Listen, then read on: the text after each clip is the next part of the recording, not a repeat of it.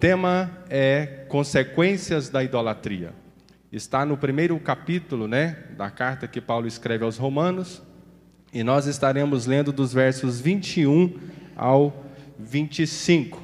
Diz assim: Eles sabem quem Deus é, mas não lhe dão a glória que ele merece e não lhe são agradecidos. Pelo contrário, os seus pensamentos se tornaram tolos e a sua mente vazia está coberta de escuridão. Eles dizem que são sábios, mas são tolos. Em vez de adorarem ao Deus imortal, adoram ídolos que se parecem com seres humanos, ou com pássaros, ou com animais de quatro patas, ou com animais que se arrastam pelo chão. Por isso, Deus entregou os seres humanos aos desejos do coração deles, para fazerem coisas sujas e para terem relações vergonhosas uns com os outros 25. Eles trocam a verdade sobre Deus pela mentira e adoram e servem as coisas que Deus criou, em vez de adorarem e servirem ao próprio Criador, que deve ser louvado para sempre. Amém. Deus os abençoe, podem se assentar. É uma honra poder estar aqui nesta noite, meditando na palavra do Senhor né, juntamente com a igreja, juntamente com você, né, que estará acompanhando aí em datas futuras ou acompanha conosco nas redes sociais. E nessa noite eu quero, ou neste momento eu quero meditar com vocês, de acordo com o que Deus tem colocado no meu coração já há um tempo, acerca do que está escrito nesta primeira carta de Paulo aos Romanos. Esta é uma das verdades mais intensas que o cristão precisa ter nos dias em que nós estamos vivendo hoje. Muitas das questões sociais que nós estamos submetidos a elas, muitos dos problemas que têm acometido as nossas famílias, muitas das vergonhas que têm realmente arrastado multidões para o inferno, este capítulo já nos traz todas as respostas. E é interessante que, por causa desse covil de lobos, de mentira, de escuridão que tem assolado a nossa sociedade, essa escuridão que a mídia tem posto sobre as nossas famílias, muitos de nós, inclusive, diversas vezes começamos a questionar se realmente isso é certo ou errado. Mas o que é mais fantástico é que a Bíblia, a palavra de Deus para nós, ela sempre vai nos revelar ela sempre vai nos trazer as respostas que nós precisamos para que possamos viver uma vida de total e íntima comunhão com o Senhor. A Bíblia ela não deixa vazão para que nós realmente venhamos a ter dúvidas sobre o que é certo e sobre o que é errado. E uma das grandes questões que tem assolado a nossa sociedade, independente da geração, sejam as gerações mais velhas, sejam as gerações atuais ou as mais novas, são essas ideologias malucas, principalmente as de gênero. Mas é interessante que este capítulo ele traz todas as respostas, mostrando qual é o propósito de Deus para nós e o porquê que essas questões acontecem com a nossa sociedade. Mas antes de entrarmos em definitivo neste contexto, é importante lembrarmos que normalmente quando nós falamos, nós evangélicos, quando nós falamos contra essas ideologias, a impressão que se tem é que nós odiamos quem praticam essas ações. Mas é importante observar que a Bíblia nos ensina que nós precisamos e devemos odiar o pecado, as práticas erradas, conforme o que a Bíblia condena. Mas o pecador, assim como Cristo amou, dando a sua vida para resgatar, para salvar e eu sou um desses que Jesus resgatou, que Jesus trouxe para dentro da casa dele. Nós também precisamos amar quem praticam essas iniquidades, aqueles que estão afundados nesta realidade de pecados. Então, quando nós discutimos acerca desses assuntos, nós não estamos condenando, mas nós estamos meditando para entendermos o que é correto e o que é errado segundo as Escrituras Sagradas. E aquele que pratica as coisas erradas, nós precisamos orar, interceder, mostrar o verdadeiro evangelho de Cristo, para que ele também tenha salvação, para que ela também tenha uma nova oportunidade na vida para viver o melhor de Cristo. E o principal, a eternidade com Deus. Amém? Então nós entramos aqui neste primeiro capítulo de Romanos de uma forma definitiva. Não esqueçam desse tema: consequências da idolatria. Aqui nós já começamos então a extrair as ideias principais deste capítulo 1. Nesta introdução eu destaco três questões que nós precisamos extrair do texto quando nós vamos analisar este capítulo de Romanos. Nós precisamos entender que existem verdades absolutas, não existem verdades relativas. A Bíblia, ela fala o que é e ponto final, não tem discussão. Foi Deus quem disse, foi Deus quem determinou. E quem é Deus para determinar alguma coisa? o Criador dos céus e da terra e tudo o que neles há. Então Deus criou todas as coisas, então Ele tem toda a autoridade, Ele tem toda a liberdade de determinar o que é correto e de determinar o que é errado. E o mais interessante é que todas as vezes que nós vamos meditar naquilo que Deus determinou como lei para nós, nós vamos interpretar e entender que todas as leis de Deus são o melhor para que o ser humano viva em paz neste mundo. Todos os mandamentos de Deus para as nossas vidas nos dão uma qualidade de vida maravilhosa. Se você e eu formos obedientes aos mandamentos de Deus, nós vamos conseguir viver uma vida 100%, totalmente plena de paz, de alegria, de satisfação e de gozo. Ou seja, os mandamentos de Deus é o melhor para a vida do ser humano. E quando nós cometemos né, alguma falha, algum deslize, ou vivemos algo que é contrário aos mandamentos de Deus, nós temos consequências ruins. E começamos a viver coisas que nos trazem depressão, que nos traz tristeza, que vai nos trazer inúmeros tipos de prejuízos, uma vida ruim. Mas isso não é porque Deus quer que nós vivamos o mal. Mas a grande verdade é que Deus nos deixou as instruções, que são os seus mandamentos, para que tenhamos uma boa vida. Se nós fizermos o contrário, nós vamos colher as consequências deste mundo que só tem coisas ruins para nós. Porque esse mundo é dominado pelo inimigo, esse mundo é dominado por um desejo da carne, esse mundo é dominado pela vaidade. Então, quando nós nos entregamos para essas três ideologias, nós vamos viver o pior nós vamos viver tudo de ruim que pode ser vivido. Mas vivendo os mandamentos de Deus, nós vamos conseguir viver com prazer. Segunda ideia é que sempre devemos manifestar uma fé de verdade, uma fé verdadeira, uma fé genuína em Deus. Porque muitas das vezes desenvolvemos uma fé michuruca, uma fé fajuta, uma fé de faz de conta, ou até mesmo uma fé dependendo das fases que estamos vivendo. Mas a fé que um cristão tem que viver, ela tem que ser uma fé verdadeira, uma fé genuína, ela tem que ser uma fé revigorada e bem definida. E por fim, dentro dessa introdução, nós vamos analisar também as consequências ou a resultante da idolatria. O que, que a idolatria traz na vida do ser humano? Caminhamos mais aqui. Dentro do desenvolvimento desse contexto nosso aqui, eu destaco primeiro a escrita deste capítulo ou desta carta né, aos Romanos. Normalmente eu não faço isso, mas é interessante porque aqui são verdades muito intensas que nós precisamos extrair, e por isso eu faço questão de meditarmos nessa noite também acerca da escrita. Quando Paulo escreve essa carta para a igreja de Roma, é no ano de 57 depois de Cristo. Paulo, ele já está no final da sua terceira grande viagem missionária. Paulo, ele está na casa de Gaio, um daqueles personagens que fizeram a diferença do evangelho nos bastidores. Ele está na cidade de Corinto, ele se retira, vai escrever essa carta aos romanos para tratar acerca de alguns assuntos com essa igreja de Roma. Mas eu faço esse destaque para que possamos entender e, e vermos a evidência do relacionamento que Paulo tinha com Deus. Paulo ele está na sua fase final de vida, ele está no final da sua jornada, já é um homem bem vivido, já viveu inúmeras experiências, já teve inúmeras, é, inúmeras circunstâncias, inúmeras situações onde ele pôde ver Deus, onde ele pôde ouvir Deus, onde ele desenvolveu o seu ministério, e a intimidade de Deus, a intimidade de Paulo com Deus aqui, ela é bem intensa.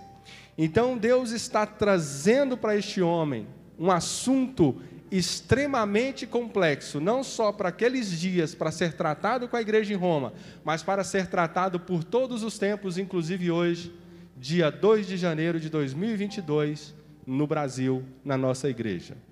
Então aqui Paulo é um homem de intensa comunhão com Deus. Ele tem toda a sabedoria, todo o preparo, ele tem todo o discernimento daquilo que Deus estava revelando a ele para transcrever no papel, para que nós pudéssemos então meditar e entender e colocarmos em prática para vivermos uma vida de maior intimidade com o Senhor. Caminhemos mais.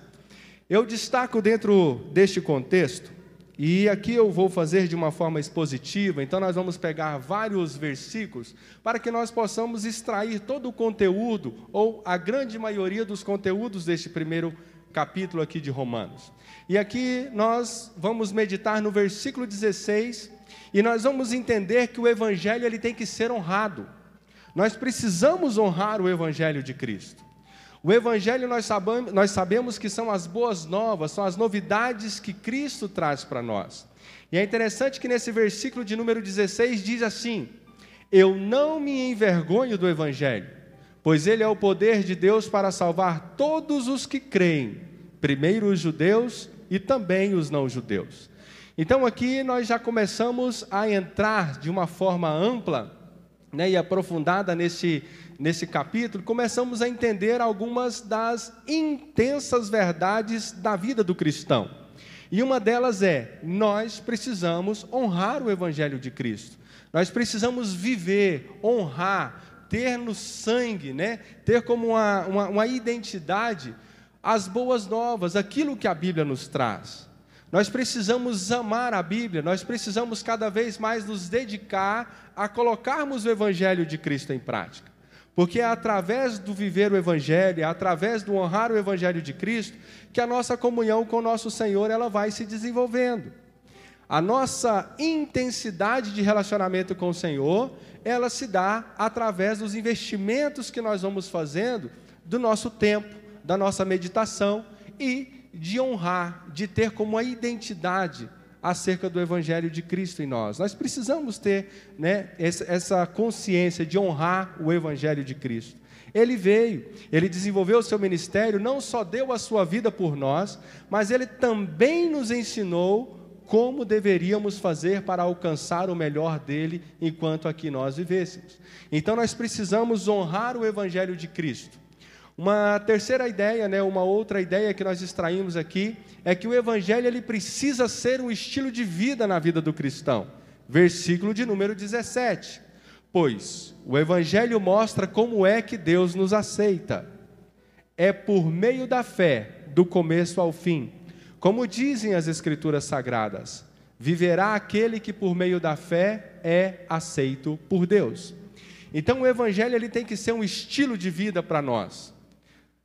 E é interessante que quando nós analisamos esse versículo de número 17, ele nos traz duas grandes verdades para que nós possamos viver esse evangelho, para que esse evangelho seja realmente né, o nosso estilo de vida.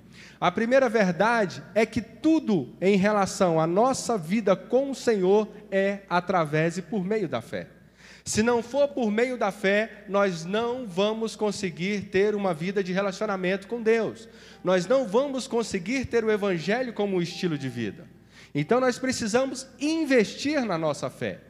E é interessante que quando nós analisamos a questão da fé, é, os dias em que nós vivemos, nós temos muito pouco tempo ou muitas poucas armas para investir na nossa fé.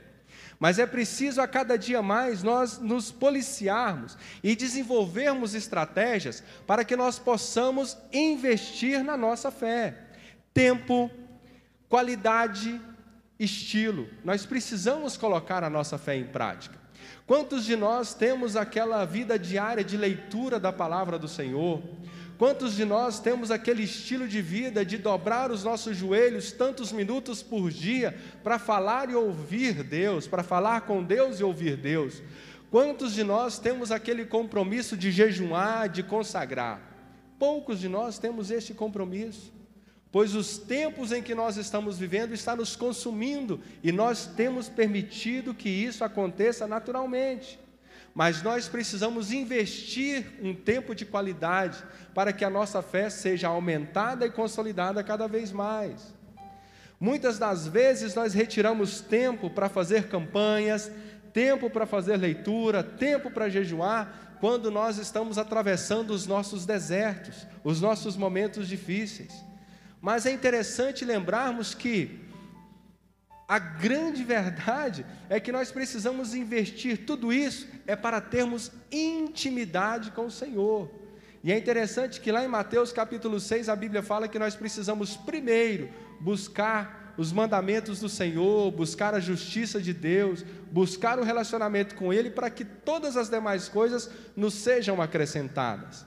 Então, essa questão de ter o Evangelho como estilo de vida, ela precisa ser praticada por nós no nosso dia a dia. Nós precisamos nos atentar que a nossa fé precisa ser alimentada dia após dia.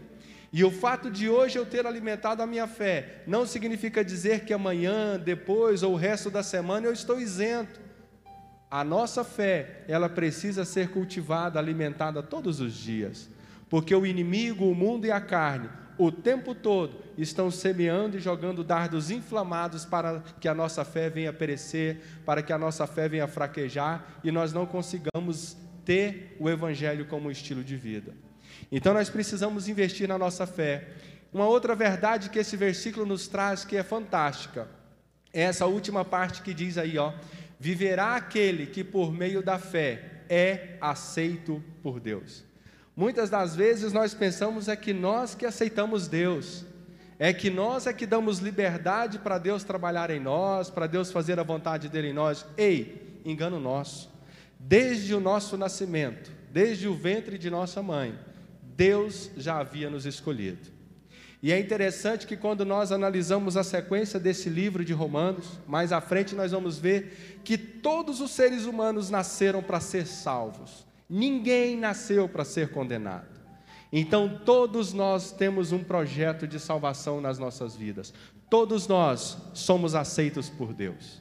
Então, nós precisamos corresponder essa atitude que Deus tem, esse amor que Deus desenvolve por nós. O Evangelho, ele precisa ser o estilo de vida. Nós precisamos ter o Evangelho como a nossa identidade. Uma outra verdade que nós destacamos aqui: Deus se revela a nós sempre. Está lá no versículo 20. Deus sempre vai se revelar a nós. Diz aí: desde que Deus criou o mundo, as suas qualidades invisíveis, isto é, o seu poder eterno e a sua natureza divina têm sido vistas claramente. Os seres humanos podem ver tudo isso nas coisas que Deus tem feito, e portanto, eles não têm desculpa nenhuma. Meus irmãos, nós não temos desculpas, porque Deus fala conosco o tempo todo. Mas, devido a essa época, a essa imaturidade espiritual que muitos de nós estamos vivendo, Muitas das vezes nós queremos que Deus se revela a nós, que Deus se materializa e fale conosco, né, olho a olho, né, que Deus fale conosco assim de uma forma evidentemente clara, como dois seres humanos. Ó, nós precisamos entender como Deus se revela a nós.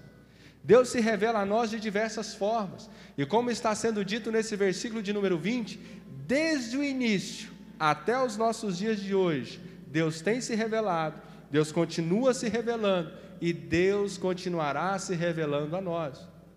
E é interessante que a maior de todas as revelações é a Bíblia Sagrada. Tudo que nós precisamos ouvir e saber acerca de Cristo, no sentido de Ele se revelar para nós, está na Bíblia Sagrada. Mas é uma das grandes falhas que nós temos cometido nos nossos, nos nossos dias de hoje. Quantas das vezes vem alguma questão na nossa mente ou alguém nos questiona alguma coisa e ao invés de irmos para a Bíblia para procurarmos acerca daquilo, nós vamos para o Google para pesquisar o que, que está sendo falado e qual que é a resposta mais rápida e mais fácil. Quantas das vezes nós realmente estamos parando para ler, para ler a Bíblia, para extrair as verdades que nela realmente estão sendo expostas de Deus para nós? Mas muitas das vezes pegamos, não, eu vou ler a Bíblia aqui e fazemos isso como um ritual, como um cumprimento de tabela. Quantos de nós às vezes pegamos a Bíblia e dizemos: Esse ano eu vou ler a Bíblia? Fazemos aí um cronograma de leitura, mas passamos aqui lendo e nem sequer paramos para meditar no que nós estamos lendo. Ei, nós precisamos meditar na Bíblia. Nós precisamos comer a palavra do Senhor, porque ela é vida, porque é ela que nos ressuscita, é ela que nos vivifica, é ela que nos consolida. E muitas das vezes ficamos esperando por profetas trazerem profetadas, enquanto que aquilo que Deus está nos dizendo está revelado através das Escrituras Sagradas.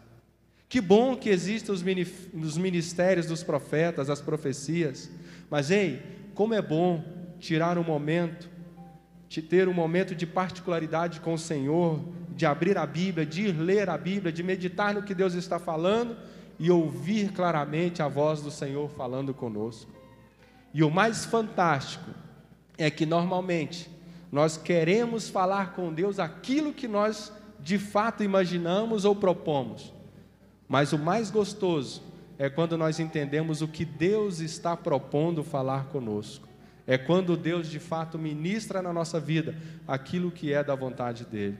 É bom termos as respostas do Senhor quando nós procuramos, mas o melhor ainda é quando Deus inicia o assunto que Ele quer falar conosco, é quando Ele inicia a revelação que Ele quer trazer a nós acerca de quem Ele é e de como Ele é para nós. Então não se esqueçam, Deus se revela a nós o tempo todo. E independente das fases, independente das tribulações, independente do que o mundo falar, independente do que o inimigo, a carne semear, Deus sempre vai se revelar a nós. Deus nunca vai permitir que os seus andem de forma errada, Deus nunca vai permitir que os seus sejam enganados e venham a viver a mentira que, o, que Satanás tem lançado no mundo. Mas para isso, nós precisamos ler, nós precisamos meditar, nós precisamos viver, nós precisamos ouvir e buscar as revelações de Deus para as nossas vidas. Mais uma ideia extraída deste contexto: ignoraram Deus. No contexto aqui, nós vamos observar que, mesmo Deus se revelando, mesmo Deus falando, mesmo Deus mostrando como deve ser o nosso relacionamento com Ele, ignoraram Deus e ainda hoje ignoram Deus, e ainda nos dias vindouros ignorarão Deus, e ignorando Deus, desenvolver o espírito de idolatria. Versos 21 ao 23. Eles sabem que Deus é, mas não lhe dão a glória que ele merece e não lhe são agradecidos. Pelo contrário, os seus pensamentos se tornaram tolos e sua mente vazia está coberta de escuridão. Meus irmãos, olha que verdade que Deus revela para nós através dessa escritura no versículo 21. Todos sabem quem é Deus, porque Deus se revelou a todos nós. Mas por causa da ignorância, por causa dessa idolatria, por causa dessa intenção de querer ser melhor do que tudo que o ser humano tem, e se não vigiar, isso consome, né? Isso devora a gente, isso toma lugar mesmo. Justamente por dar ouvido à vaidade, deixaram as coisas de Deus para lá, deixaram os mandamentos, as revelações, deixaram tudo que Deus nos deu para lá. E ao invés de adorarem a Deus, ao invés né, de honrarem a Deus, fizeram o contrário. E fazendo o contrário do que está na Bíblia, o ser humano se torna tolo, se torna cego. Olha o que, que diz mais aí. Eles dizem que são sábios, mas são tolos. Olha o que, que esse verso 22 diz. Quando nós deixamos de ouvir Deus, quando nós deixamos de buscar a Cristo, nós nos tornamos tolos. E é interessante que vem uma mentira tão grande semeada pelo inimigo que muitas das vezes pensamos ainda que somos os maiorais, que somos os melhores. É por isso que o mundo aí fora está do jeito que está porque trocou as verdades do Senhor pelaquilo que pensam que é, por aquilo que querem que sejam, e se tornaram tolos, né? Olha o que, que diz mais: em vez de adorarem ao Deus imortal, adoram ídolos que se parecem com seres humanos, ou com pássaros, ou com animais de quatro patas, ou com animais que se arrastam pelo chão. E aí vem falando exatamente acerca da idolatria. Então, quando o homem deixa Deus, o homem começa a buscar outras coisas para tentar colocar no lugar de Deus. E é interessante que aqui ele diz, né? Começam a adorar outros seres humanos, animais, coisas que o próprio Deus criou. Mas o mais interessante é que na época em que nós vivemos, muitas dessas idolatrias é o ser humano idolatrando a si mesmo, adorando a si mesmo, a sua capacidade, o seu conhecimento, o seu corpo, aquilo que ele pensa que é, né, aquela formação que conseguiu, o diploma, o dinheiro, as posições, e isso vem colocando, né, e, e vem colocando tudo isso no lugar de Deus. E fazendo isso, todos vão se tornando tolos. E se tornando tolos, vão se tornando cegos, surdos e não vão entendendo o que Deus está falando e não vão conseguindo viver aquilo que Deus quer que nós vivamos. E quais são as consequências de tudo isso? Nesse mesmo capítulo, continua falando e vai nos mostrar claramente acerca disso. Quando o ser humano se coloca no lugar de Deus, quando o ser humano deixa Deus em segundo plano, existem consequências. Mas não é porque Deus é ditador, se não for do meu jeito não funciona. Não. É porque Deus é amor e Ele nos deu mandamentos para que vivamos bem. Mas se nós não queremos, Deus deixa que nós assumamos as responsabilidades que nós estamos escolhendo. E olha quais são essas consequências. Verso 24: Por isso Deus entregou os seres humanos aos desejos do coração deles, para fazerem coisas sujas e para terem relações vergonhosas uns com os outros. Olha o que, que acontece quando nós deixamos Deus. Quando nós colocamos coisas no lugar de Deus, quando nós nos colocamos no lugar de Deus, Deus nos entrega aos desejos do nosso coração. E os desejos do nosso coração, enquanto vivemos nesse mundo, são maus, porque esse mundo é dominado por Satanás. Neste mundo nós vivemos através de um corpo que tudo que traz satisfação para ele é carnalidade. E além disso, nós temos um psicológico, e esse psicológico, na maioria das vezes, quer nos colocar em situações que vão nos colocar como destaque, que vão nos colocar em situações em que nós somos os referenciais.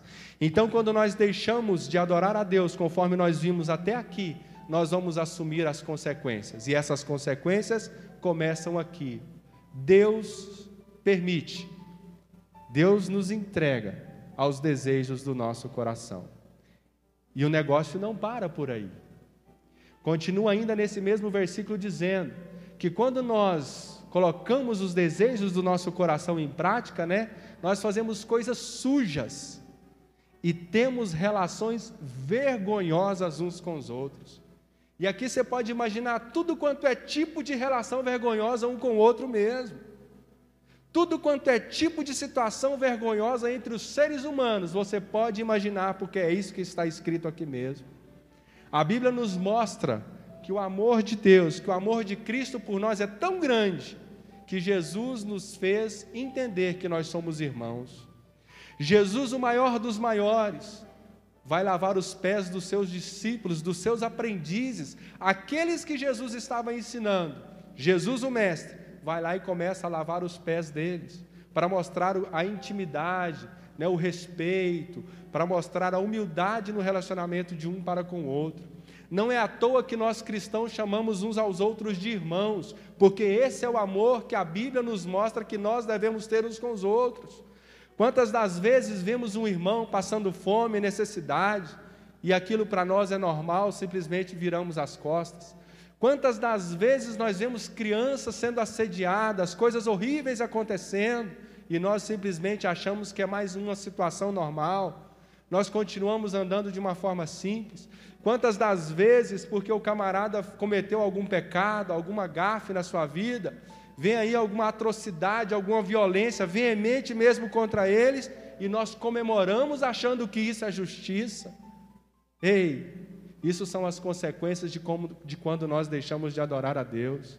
É o que eu disse lá no início. nós temos que odiar as práticas pecaminosas, porque nós temos que odiar o pecado. Mas aqueles que cometem o pecado são seres humanos como você e como eu, que também merecem uma nova oportunidade, uma nova chance, merecem recomeçar em Cristo, merecem ser salvos. E nós temos que propagar o Evangelho para que eles também tenham acesso a esse remédio de uma nova vida como você e eu temos. Mas quando nós deixamos as coisas de Deus para lá, nós começamos a praticar essas relações vergonhosas. Nós começamos a desenvolver essas ideologias absurdas que têm colocado a humanidade como um lixo e não como os seres que Cristo criou para sermos. Caminhemos mais. Olha as profundidades dessas consequências. E aí nós entramos em mais detalhes. Dos versos 26 ao 27 e do 29 ao 31 eu trago destacado. Mas todo esse texto, todos os versículos vão trazer coisas mais. Mas para essa oportunidade, eu trago aqui esses cinco versículos para que continuemos a meditar. Por causa das coisas que essas pessoas fazem, Deus as entregou às paixões vergonhosas.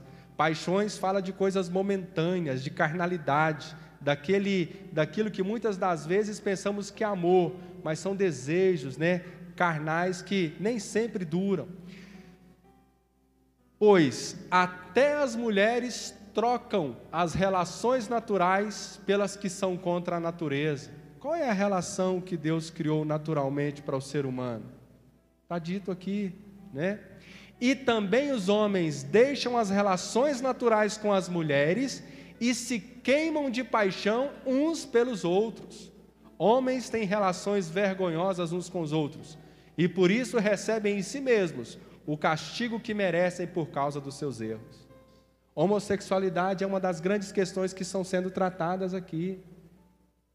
É essa questão né, da, da trocam as relações naturais da natureza. É justamente isso que está sendo dito. Mas muitos estudiosos, muitos cientistas têm dito que isso é, a pessoa não escolhe, é um problema que surge no ser humano. Ei, se você olhar toda a natureza, existem dois sexos, macho e fêmea. Por que então que existe essa questão da homossexualidade? Consequências dos pecados, consequências das escolhas que a humanidade faz.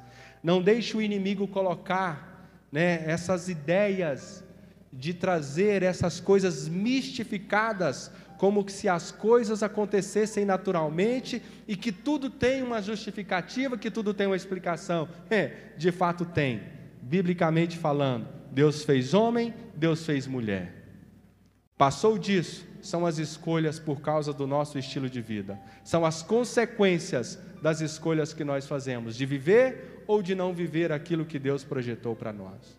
E vem muito mais muitas outras relações vergonhosas que eu poderia entrar e citar aqui, inúmeras delas, mas o nosso tempo não permite, eu preciso desenvolver. Verso 29, 30 e 31 estão cheios de todo tipo de perversidade, maldade, ganância, vícios, ciúmes. Esse ciúme se refere à inveja, né? De não querer ver o outro se dar bem, crimes de morte, brigas, mentiras e malícia caluniam e falam mal uns dos outros. Meus irmãos, como esse problema de falar mal uns dos outros traz prejuízos para nós. Como nós precisamos entender que isso não pode fazer parte da nossa identidade. Muitos de nós nem sequer conseguimos conversar se não for falar mal de alguém. Mas ei, falar mal uns dos outros, isso é consequência dos pecados. Isso é quando nós deixamos de adorar a Deus e, consequentemente, os desejos do coração começam a aflorar em nós. Que o Senhor, que o Espírito Santo venha nos renovar, renovar a nossa língua, renovar os nossos pensamentos, né? Não só aquilo que falamos do próximo, mas também aquilo que pensamos, porque muitas das vezes, se nós colocarmos né, para fora aquilo que pensamos, misericórdia, irmãos.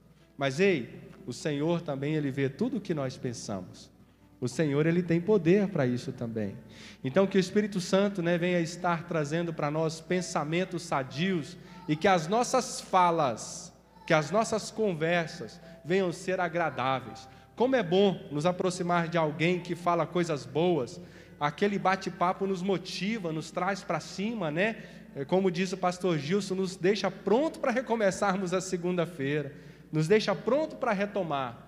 Mas quando nós encontramos essas pessoas faladeiras, que falam mal uns dos outros, aquele negócio nos traz uma depressão, uma coisa ruim, uma tristeza, e daqui a pouco tudo está ruim também. Ei, se atente com quem você está falando. Ei, vigie o que você está falando. Amém?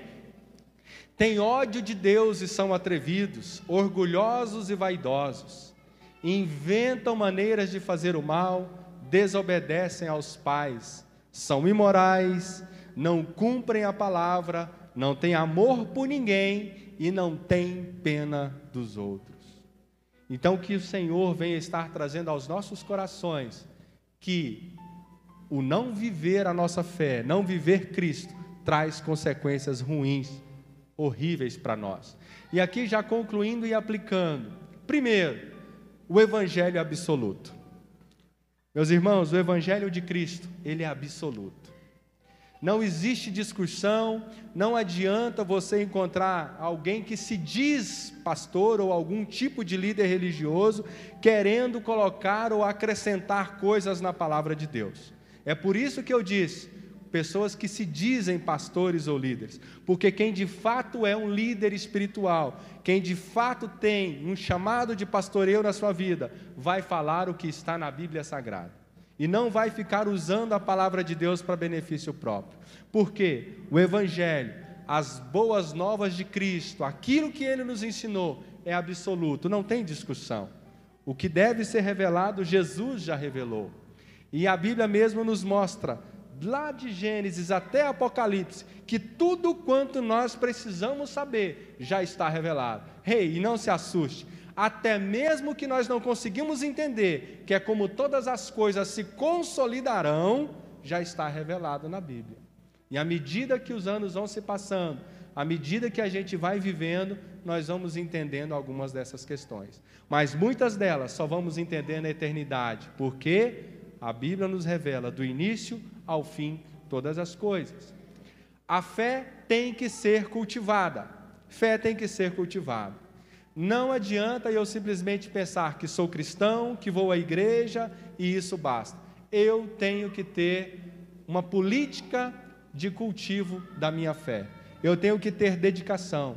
E é interessante que quando fala de cultivar, nós vamos para a agricultura. Não sou um agricultor, mas eu aprendi e sei, e assim como você, que para se cultivar alguma coisa é preciso investir tempo, é preciso investir recursos, é preciso desenvolver estratégias para que consigamos cultivar aquilo que temos como foco. E a nossa fé, ela também precisa ser cultivada. Aliás, principalmente a nossa fé precisa ser cultivada, porque através da nossa fé eu consigo ter intimidade com o Senhor.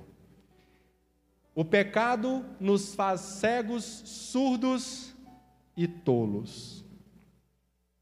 É tão fácil julgarmos quem está lá fora, né?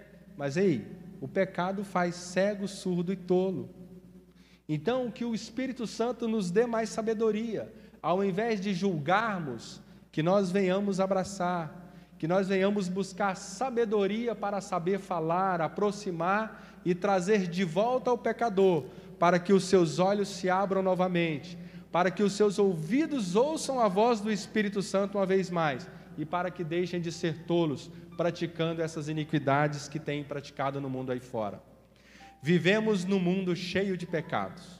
O mundo, o que sobressai nele, para se destacar, para ser alguém neste mundo aí fora, para se ter um destaque na sociedade aí fora, é preciso viver como eles. E o mundo aí fora o que mais tem, o que transborda é o pecado. Cuidado com o mundo, cuidado com as modas do mundo, cuidado com o que você assiste, cuidado com o que você vê do mundo aí fora, porque o mundo está cheio de pecado. Precisamos escolher. Para vivermos a nossa vida, nós precisamos escolher com Cristo ou sem Cristo. Precisamos viver o Evangelho ou vamos viver as consequências? Olha o que, que diz o último versículo desse capítulo de número 1 de Romanos, que é o versículo de número 32. Eles sabem que o mandamento de Deus diz que aqueles que fazem essas coisas merecem a morte, mas mesmo assim continuam a fazê-las. E pior ainda, aprovam os que fazem as mesmas coisas que eles fazem. Então, além de nos policiarmos para não praticarmos, nós também precisamos nos atentar para não apoiarmos aqueles que fazem. Então, que o Espírito Santo de Deus, ele venha nos fortalecer, ele venha nos revigorar, ele venha nos dar estratégias para que nós consigamos viver aquilo que de melhor ele tem para nós, que é o Evangelho de Cristo, que é a palavra de Cristo, que é a companhia de Cristo, que é o desenvolver do projeto de Deus na nossa vida. Que, as, que o Espírito Santo nos ajude a cada dia mais a tomarmos decisões corretas, a fazermos as escolhas devidas e a de fato entendermos com o estilo de vida, de viver o Evangelho, aquilo que o Senhor tem de melhor para as nossas vidas. Amém?